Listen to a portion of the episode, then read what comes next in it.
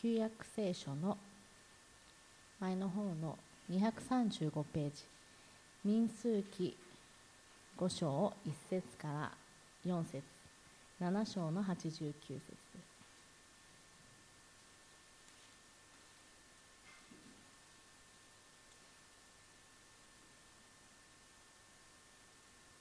民数記5章の1節から。ついで主はモーセに告げて仰せられた。イスラエル人に命じてツラートの者老出を病む者死体によって身を汚している者をすべて宿営から追い出せ。男でも女でも追い出し彼らを宿営の外に追い出して私がその中に住む宿営を汚さないようにしなければならない。イスラエル人はそのようにして彼らを宿営の外に追い出した。主はモーセに告げられた通りにイスラエル人は行った。続いて7章の89節です。モーセは主と語るために会見の天幕に入ると証の箱の上にある贖いの蓋の2つのケルビムの間から彼に語られる御声を聞いた。主は彼に語られた。以上の箇所から、えー、主は私たちの交わりの真ん中に住まわれるという題で高橋先生にメッセージをしていただきます。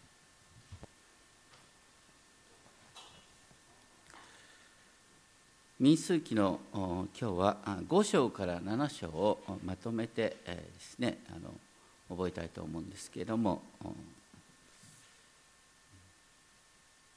民数記の 5章から7章ですけれどもここにですねあの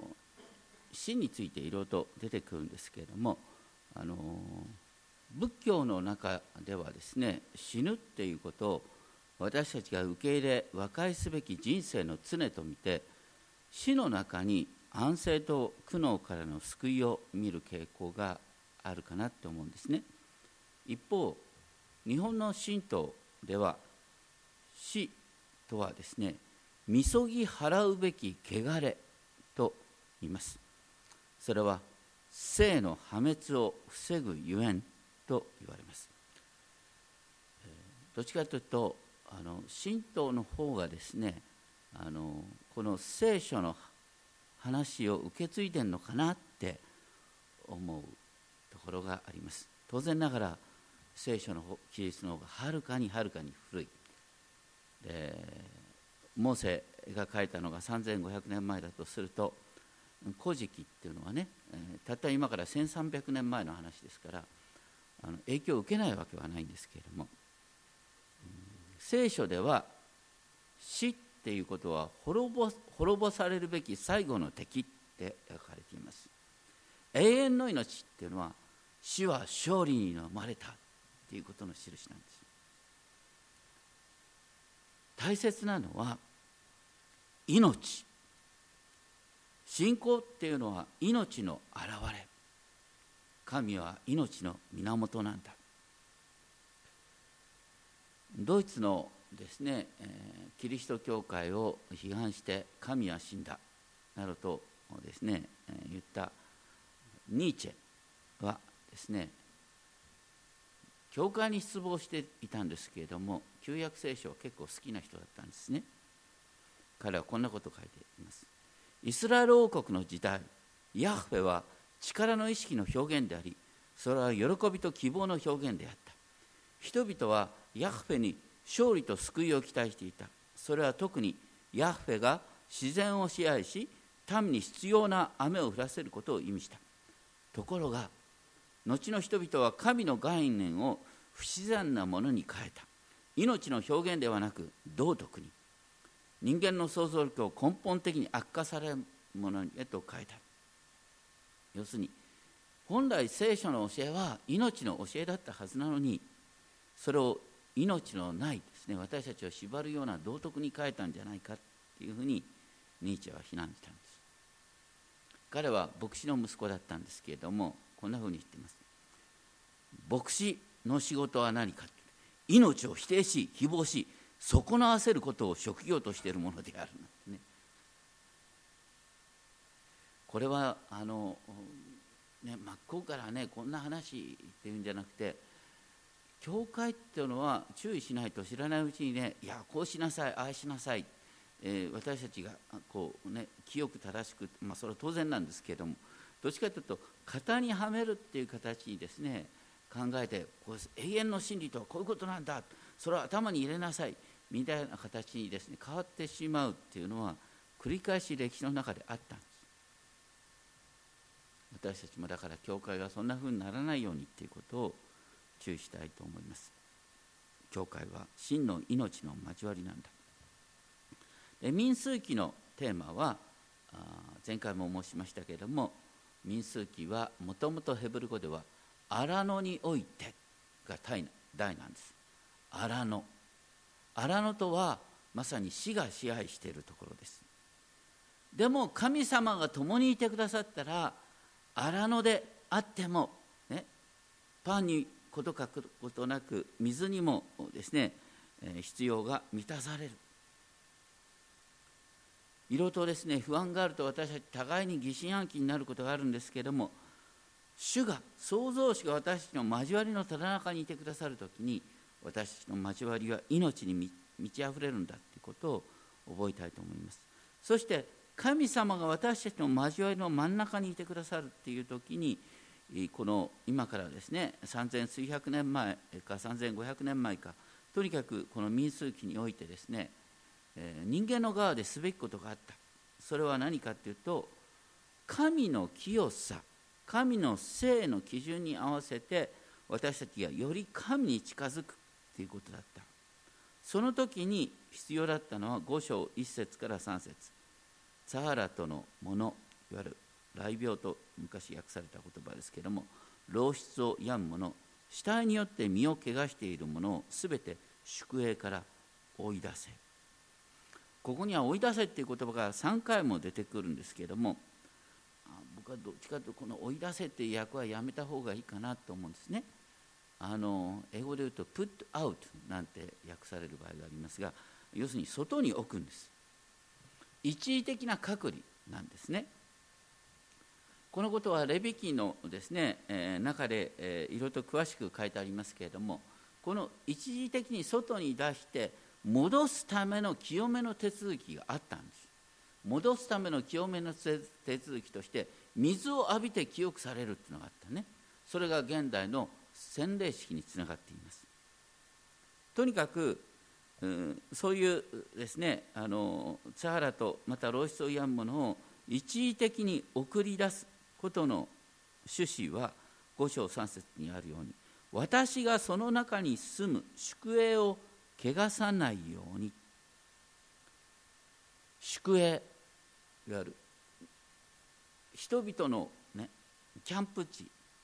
そこに神が住むんだから神の基準に合わせて神の基準神の性の基準に合わないものをそこから隔離するっていうことが第一に求められていたっていうことですね。じゃあどんな基準でいや神様の清さの基準に合うか合わないかっていうことを決められていたのかっていうとですねあのレビ記の中でのテーマだったんですけれども主は私が聖であるからあなた方も聖とならなければならないと言って神の清さの基準に私たちが習わなければいけない。そのことが自分の身を性別し聖なるものとなりなさいと書いてあります。で神様は死ぬことのない方です。神様には性別がありません。だからですね性にまつわることとそれと死にまつわることは神の性の基準から離れてということで一時的にお離れいただくということがこの儀式立法の中であった。でも今私たちはその儀式立法を守っていません。それはどうしてかというとイエス・キリストが死に打ち勝ってくださった。でイエス・キリストがこの性いわゆる性的な交わりをも清いものとして定義し直してくださったから。だから私たちはイエス・キリストにつながることによって自分が汚れるって必要はないんだ。だってイエス様が精霊によって私の内側にもうすでに住んでくださってるんだから神様を招くために私たちの住まいをですね神の基準にね、えー、合わせるってことをしなくてもいい。もうすでに住んでくださってるんだからっていうことであの新約の時代は変わっているんだ。でそういう中でですねあのキャンプ地を清くするっていうことの手続きの中で次に取るべきことは何だったかというと5章の6節以降なんですけれどもですね在家のための生贄の規定が出てくる。これはあの神様がイスラエルの民をこれからね敵地に導くにあたってまず神と人人と人との和解を成り立たせる。この在家のための生贄っていうのは償いのための生贄ということなんですね。人に特に迷惑をかけた時にその迷惑を償うっていう生贄を捧げる。それによってですね交わりを平和なものに作り変えていくってことがありました。そういう中でとってもね興味深い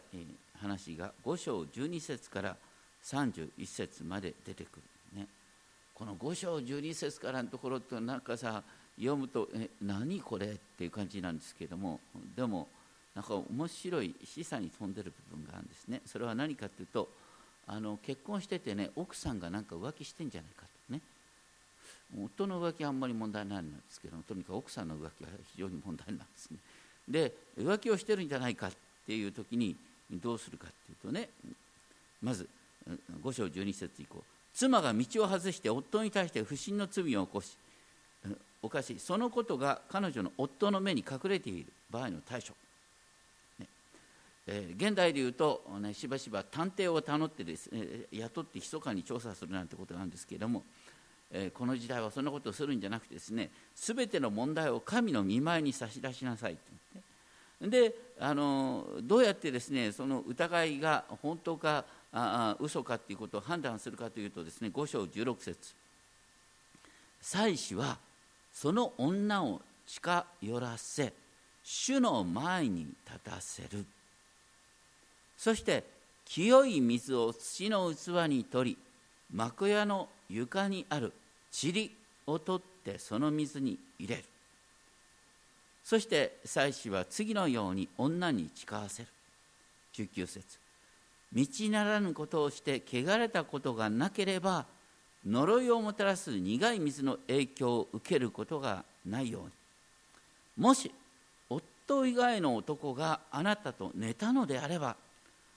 あなたの民のうちにあって主があなたを呪いと誓いとされるように。またこの呪いをもたらす水があなたの体に入って腹を膨れさせ桃を痩せ衰えさせるように。このですね、えー、苦い水の中には清い水と塵が混じってるんですね。清い水は命。塵は死を象徴すると思います。どっちの水の影響を受けるか。それは主の導きなんだ。ですね。女はその言葉を聞いて「アーメンアーメン」と応答する。祭司は5章23節この呪いを書き物に書いてそれを苦い水の中に洗い落として女に飲ませる。もしその女が27節夫に対して不審の罪を犯して身を汚していれば呪いをもたらす水はその女の中に入って苦くなりその腹は膨れその桃は痩せ衰える。その女はその民の間で呪いとなる。しかしもし女が身を汚しておらず清ければ害を受けずこう宿すようになる、うんまあ、今の感覚からするとですねなんていうこと書いたんだよっつってさなんかいろいろと分かんないんですがでもね呪いとは何かってねあの本当にその人が罪を犯しててですね呪いを受けた時にどうなるかっていうとね清ければ何もしてなかったらこう宿すことができるということはですね、えー、呪われたら出産することができない体になるっていう意味なのかなと思います一方ここでよくよく見て興味深いのはね苦い水を飲んで、きちんと普通通りに子供が生まれたら、ね、苦い水を飲んでも女の人は害を受けなかったっていうことからが子供は決して不倫の子ではないんだっていうことが主によって証明されるってことなんですよ。これってすごいと思わないだから苦い水を持ってなんてことやるんだなんてね思うかもしれないけどね、それで無事に子供が生まれたらその子に関してねもう疑いを持っちゃいけないってことなんですよ。子供が不倫の子ではないっていうことを公に明らかにするための手続きになってるんですね。これはすごいことだと思います大切なのはですねこの苦い水がどういうプロセスですねあの女性のですね、えー、体をですねダメにするのか 清めるのかそんな話をですね、えー、考える必要はないんです。科学的にね。そうじゃなくて大切なのは主が、ね、主があの本当にその女性が罪を犯しているのか犯していないのか夫が疑いを持っている時に主が明らかにしてくださるっていうことが大切なんです。これは現代の私たちにも適用できるんです。どういうふうに適用できるかというとですねやっぱり私たちの間にあの疑心暗鬼になることがあります。夫婦関係。ね。その時にあの、うん、疑いを持ってそれをねあの探偵雇ってね調べるなんていう。探偵雇った時点でもうダメなんだよね。そうじゃなくてその時にどう考えるべきかというと神様がね隠れていることは時になったら明らかにしてくださるんだ。大切なのは問題を主の前に持っていくことであって人間的に先走ってですね判断しないことなんだっていうことなんです。そのことはコリント第一の手紙の4章5節にこう書いてある。第一コリント4章5節ですけれどもあなた方は主が来られるまで何についても先走った裁きをしてはいけません。主は闇の中に隠れたことも明るみに出し心の中に心の中の計りごとも明らかにされます。だから先走ってね疑っていることを何らかの形で調査しようとかするんじゃなくて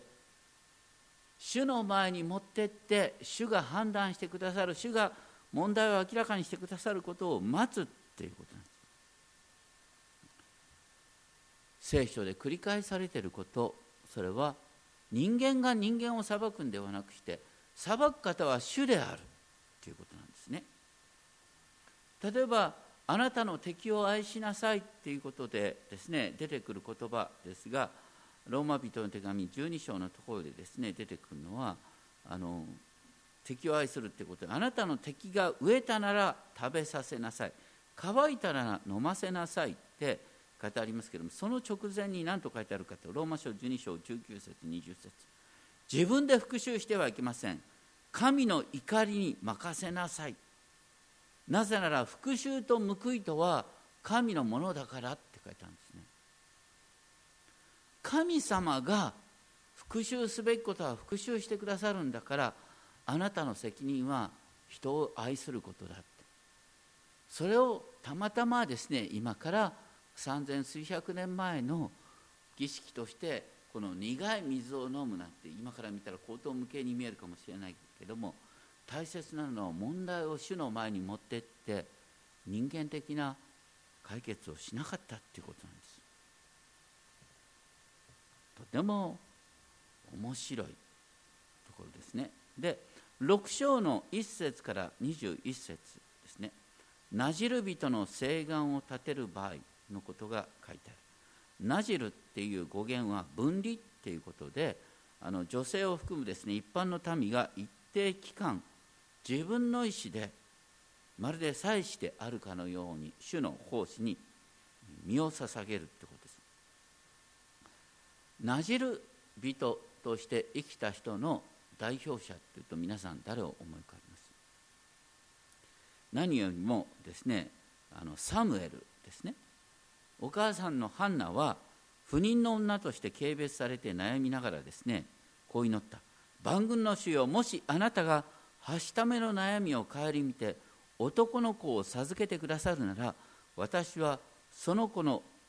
一生を主にお捧げします。そしてその子の頭にカミソリを当てませんと誓願を立てでサムエルが誕生してサムエルは一生なじる人として生きたなじる人として生きる時にですねなすべき3つのことがあった。それが6章4節以降に書いたんですね。第1はですねブドウ酒や強い酒を断つ。ブドウの木から生じるものは全て食べない。それはカナンの地ではですねお酒を始めてするブドウの木からの産物が偶像の宮での礼拝の中心にあったから。偶像礼拝との距離を置くっていうことがブドウの実を避けるっていうことにつながったんじゃないかって言われますね。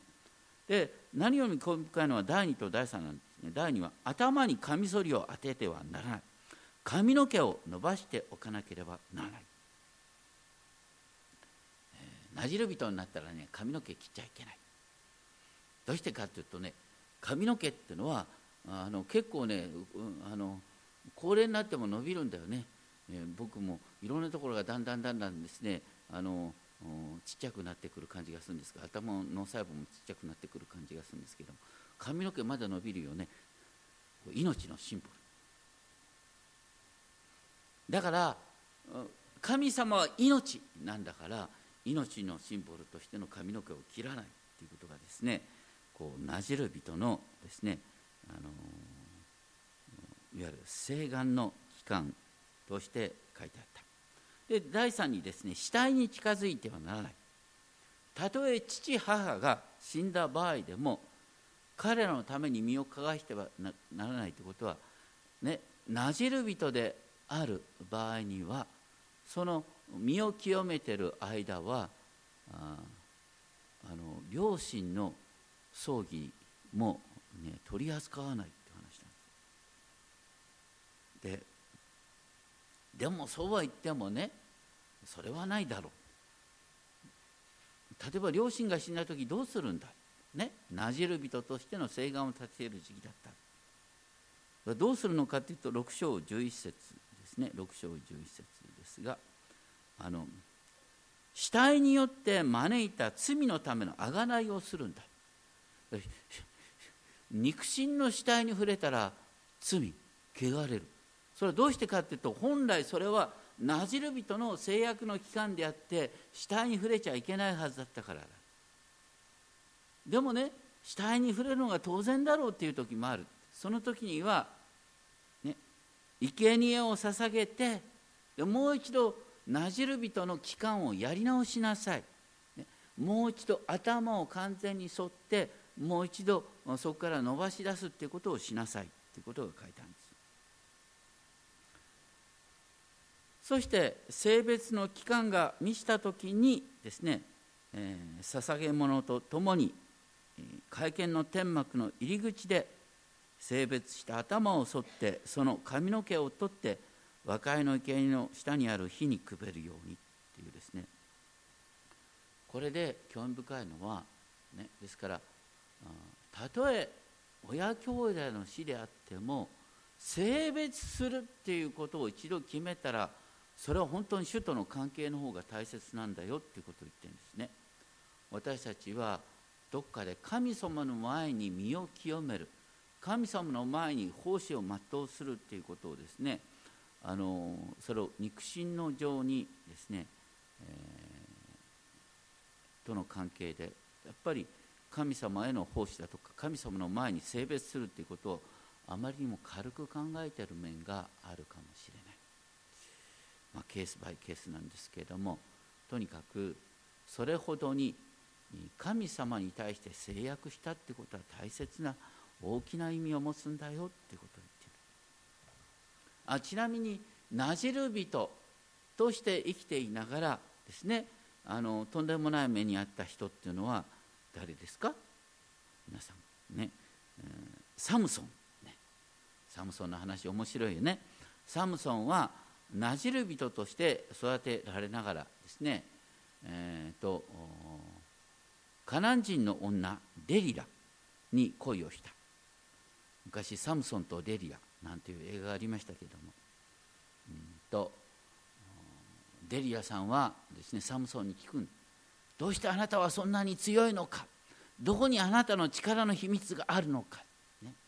何度もすがるもんだからサムソンは困っちゃってね。明かした。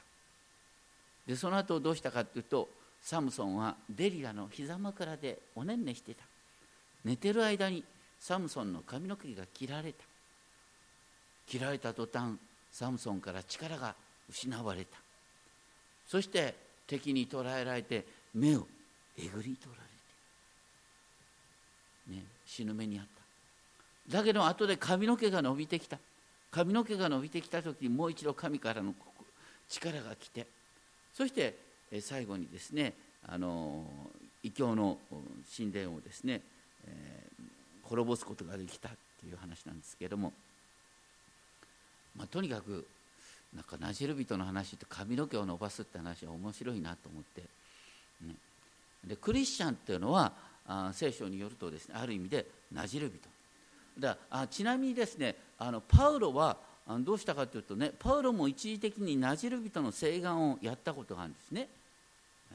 だからパウロは本当はですねあのこう旧約のこういう儀式立法っていうのはですねもう飛び越えているはずなんですけれどもでもあの当時ですねパウロを批判する人々は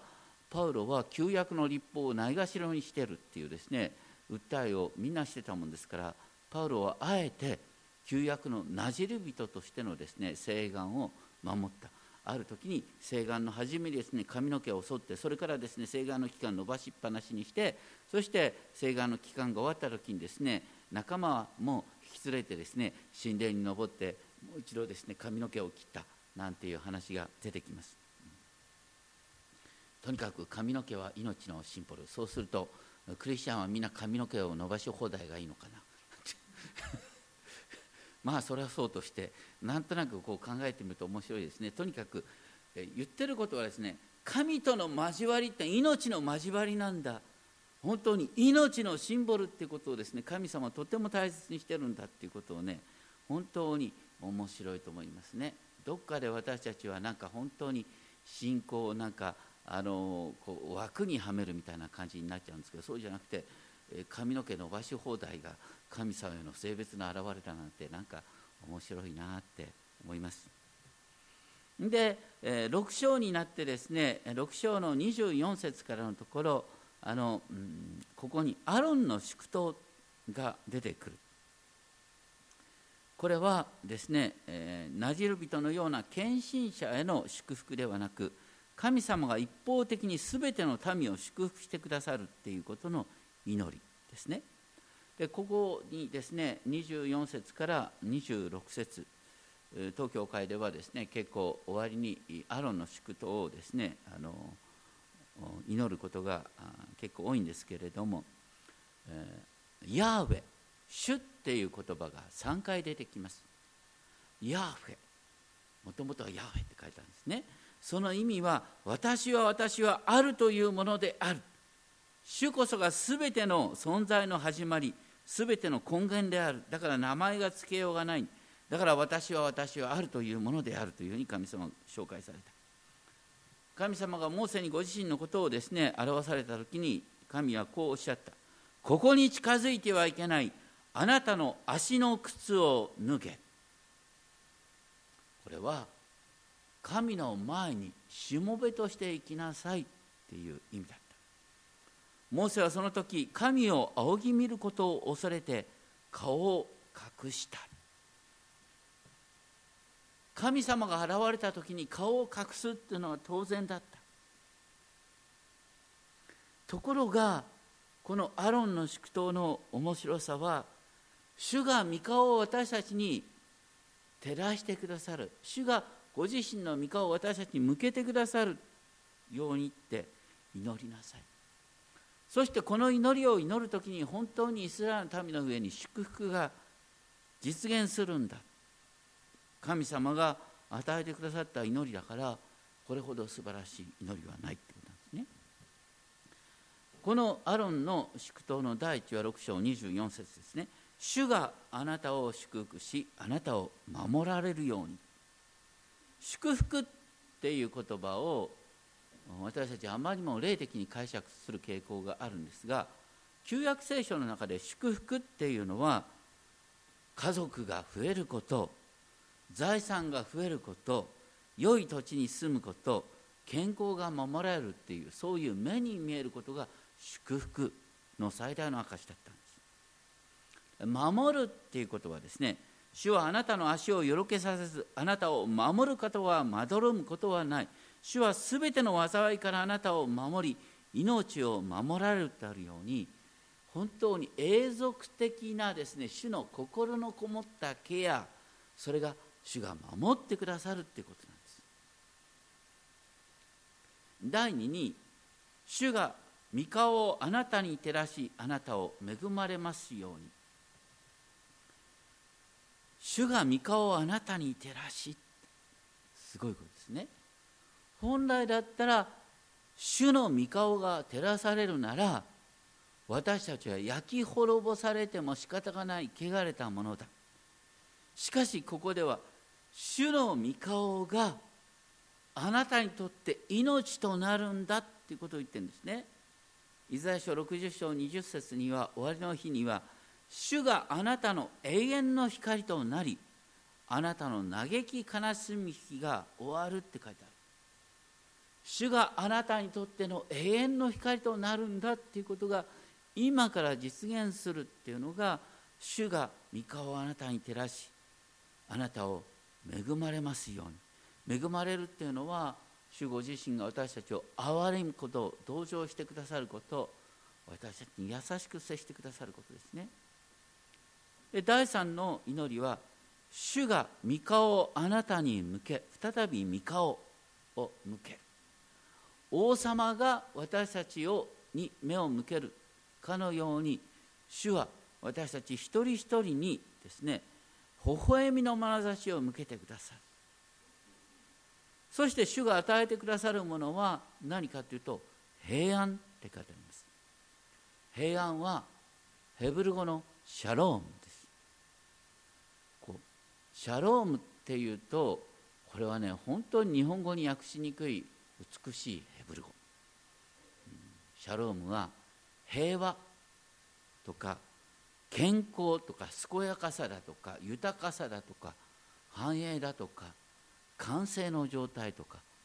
もういくらでもこう訳しようがその文脈によって。でこのね3つの祈りの言葉は一つずつ少しずつ長くなってくるんですよ。でこの3つの文章だんだん長くなって最後に出てくるのがシャロームなんです。だから最後のシャロームにこそですねこの祈りの本当に中心部分があるんです。このシャロームは何かというと本当にですね神様の命が私たちに注がれて、ね、私たちの交わりが命に満ちたものとなって私たちが命に満ちた歩みができるっていうのはこのシャロームなんですよ。そしてここに書いてあるのはね祭司たちが私の名でイスラエル人のために祈るなら私は彼らを祝福しよう。だから油注がれた祭司がこの祝福を祈るならそれが実現するんだ。まああのだからこのアロンの祝祷はですねあの祭司現代でいうと牧師が祈るべき言葉として なっててあのうん、どっちかというと祝祷っていうのはだからそれだけ大きいものなんだっていうふうに解釈されます。確かにそうなんだと思います。とにかくここにはですねすごい約束がある、ね、だからどんなに礼拝をくれてですね祝祷にしか間に合わなかった。それでもこの祝祷は、ね、祈ってもらう価値があるんだ。いう話ですね。こう祝福が約束されてる祈りなんです。すごいことですね。でもうあのね、えー、すぐ終わりますが7章の記事ですね。7章えらい長い。えらい長いんですけれどもね本当に同じ言葉の繰り返しがある。ちょっとごくかいつまんでですねその後の話をしますが7章はですね時間的には6章までの記事の1ヶ月前のこと。これは出エジプト記40章で幕屋が完成したってね。幕屋が完成した直後にイスラエルの民があの捧げ物を持ってきたということですね。幕屋が完成した時に第一に必要だったのはあ、ね、レビ人が幕屋に仕えるためレビ人の奉仕を支えるためのですね、えー、牛や車を提供するということだった。それと同時にですねあの幕屋が完成してもすぐ使えないんです。どうしてかっていうと人間が作ったものは神によって清められる必要があるんです。特に清められる必要があったのはですねあの祭壇祭壇の清めにすごく、ね、時間がかかったんです。祭壇っていうのはあの幕屋のね外の庭にあるんですけれども祭壇によって生贄をねあのぼうぼうと燃やすわけですよ。生贄を焼くでその祭壇を清める手続きが必要だ祭壇を清める手続きとしてここに書いてあるのはですねあの十二部族それぞれが一定のですね、えー、生贄を持ってくるっていうことだったんです。であの十二部族それぞれが全く同じ捧げ物をすることが書いてあるんです。それが7章の12節から83節まで12回ですね全く同じ言葉が繰り返されるんです。ねえーと、とですから部族の名前リーダーの名前が出てくるあとはみんな同じなんです。これ面白いと思いませんか？あの今のね、えー、日本の例えば卒業式とか行ったらさ全部以下同文になるんだよ。ところが聖書の世界は以下同文がないんです。以下同文って寂しいよね。最初の人だけちゃんとさ言ってもらえてさ後の人だけどそれ言ってたらさ日が暮れるっつうんでさ以下同文になっちゃうんですけれども聖書の世界では以下同文がないんですよ。だからね全ての部族に同じ言葉がね言われる。そして全ての部族が同じ捧げ物をしたんだよっていうことが読まれる。だからねその例えばあのシメオン族とかあんまり目立たない部族がいたね。でそのシメオン族に属する人はさ自分のとこ以下同文になっちゃ嫌だよな。とにかく自分のとこもちゃんと同じように読まれる。ユダ族と同じように読まれるってことはとても大切だったんですね。でそれは同時にですね神様は各部族まとまったの礼拝をとても大切にされたってことですね。それは私たち現代で言うと家族が共に礼拝に沿うことができるっていうことの祝福として描かれます。でここに書いてあるですね生贄を全部ですねもう結論言って、えー、数えるとどういうことになるかっていうとこれが7章のね終わりの方に書いてありますけれどもあの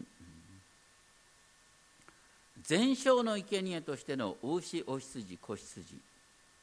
罪のための生贄としての親木それぞれが各部族1頭ずつ合わせて12頭ですね。和解のための生贄王子は各部族2頭ずつ合わせて24頭ね。でお羊親木子羊はですね合わせると60頭捧げられた。すごい量ですね。であのでも考えてみたらイスラエルの民はこの時ですね二十、えー、歳以上の男子だけで60万人いたっていうんですからそれから見たら決して、えー、ね、あの大きすぎる生贄の数ではありません。でも同時に人間的に見ると彼らは逃亡奴隷の集団とも言えます。貧しかっただってこの前後にねどういうことがあの出てくるかというとねイスラエルの民はあのね、えー、エジプトを出た途端荒野に行ってですねなんて食べ物がないじゃないか、ね、エジプトにいた時は肉鍋食べてたんだとか言ってね早くエジプトに戻りたいとか言ってつぶやいたんですよ。もう何も食べるものがない。でも実は神様はこれだけ捧げるものをちゃんと備えていてくださった。だからなけなしのものを彼らは捧げた。で聖書の中にあるのはなけなしのものを捧げた時に神様はさらに祝福してくださってまたその祝福を受けたものをまた捧げる時にさらなる祝福が来ると祝福の好循環ところが残念なクリスチャンっていうのはしばしばそれをねあまりにもねあの節約しすぎるとまあ俗に言うとケチるんだな。ケチるとどんどんどんどんですねあの先細りになっていくんですクリスチャン生活まあそういうことがこの、えーと、民数記には出ています。あの面白いのはレビ記の中ではですね捧げ方こうこう礼拝し方について時空を超えたことが書いたんですけれども民数記っていうのはまさにどれだけのものをどれだけたくさん捧げたかっていうね数がねテーマになっていくんですね。どれだけ多くのものを捧げたか。そこの背後には神様が彼らを本当に必要を満たしていてくださったっていうことがあります。で最後に民数記7章の89節、えー、民数記7章89節。は実は本当にこれはね聖書の中でとっても感動的なところなんです。民数記7章89節一緒に読んでみましょうか。7章89節。モーセは主と語るために会見の天幕に入ると証の箱の上にある贖いの蓋の2つのケルビムの間から彼に語られる御声を聞いた。主は彼に語られた。あのねこれがどれだけ感動的かっていうとねまず主はイスラエルの民に近づいてきた時ねシナイ山の上に降りてきた時シナイ山全山が震え揺れた。民はうう死ぬと言って山に近づくことができなかった。その後主はモーセを招いた時にモーセはシナイ山を登山する必要があったんです。2000メートルぐらいある。ね。で雲が覆ってモーセだけが主と語った。ところが今なんと主は幕屋、ね、民と同じ地平にまで降りてきてそして幕屋の中の契約の蓋。契約の箱の上の贖いの蓋の上の2つのケルビの間から親しくモーセに語ってくださった。だから神様が本当に私たちと同じ地平に降りてきてくださって民のリーダーであるモーセに語ってくれたってことなんです。で今新約におけるですねえ最大の奇跡は何かっていうとこの、ね、主が私たちに直接語ってくださるという恵みなんです。ここで「贖いの蓋」っていう言葉なんですけれどもですねあのこれもあの聖書翻訳の際の一つのテーマになってるんですけれどもローマ人の手紙の3章の24節25節にですねローマ人の手紙3章24節25節にですね神様はキリストイエスをですね出なくなった。キリストイエスをえっと朝も出なかったんだ なんかだだんだん自分が心配になってきました。神はキリストイエスをですねどうしてくださったかというと3章の25節ですがなだめの供え物なだめの供え物としてくださった、ね、このなだめの供え物をどう訳すか、ね、このなだめの供え物をどう訳すかっていうのは最近の一般的な学者の見解としては、ね、なだめの供え物っていう訳はあまりにもですねあのいやあといわゆる解釈が入りすぎてるっていうんですね。この言葉をそのまま直訳するとこの贖いの蓋なんですだってイエス様が贖いの蓋になった。イエス様が贖いの蓋になってくださったのよ。なんて言ったって誰も分かりゃしないよな。だからこう訳される面があるんですけどそれでも贖いの蓋って訳した方がいいだろうっていう解釈なんです。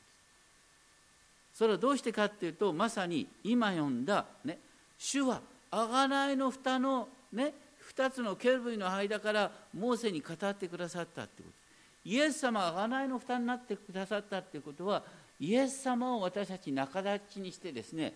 こうイエス様のお父様と顔と顔と合わせて祈ることができる関係になったってことなんです。贖いの蓋っていう言葉の中に何が現れるかっていうと、ね、私たちがこのままで神の前に近づくことができるってことを指しているんです。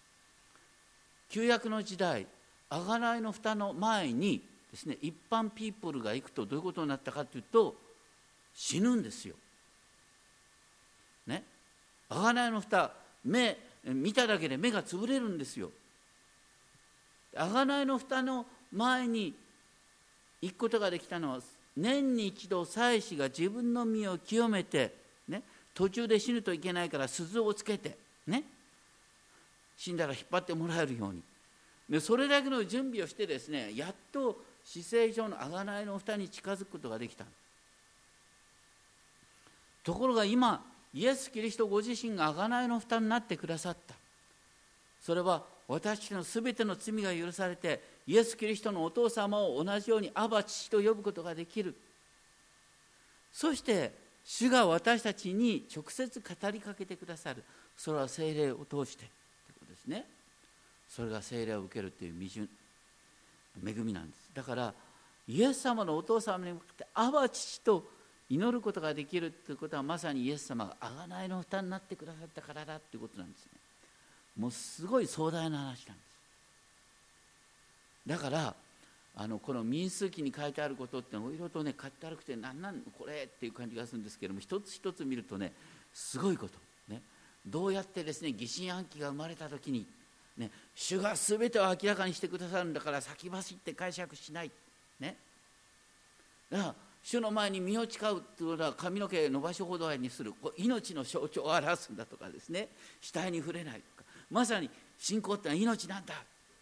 そして、えー、ここに出てくる祝祷ってのは何かというとねシャローム。命の交わりになる。私たちが命に満ち溢れるってことなんだ。で一見もう貧しくて捧ぐものがないなんて思う時に神様考えてみたらちゃんと捧げるべきものを与えてくれてたということを覚える。で今神様が親しく私たちの同じ地平にまで降りて私たちを祝福してくださる。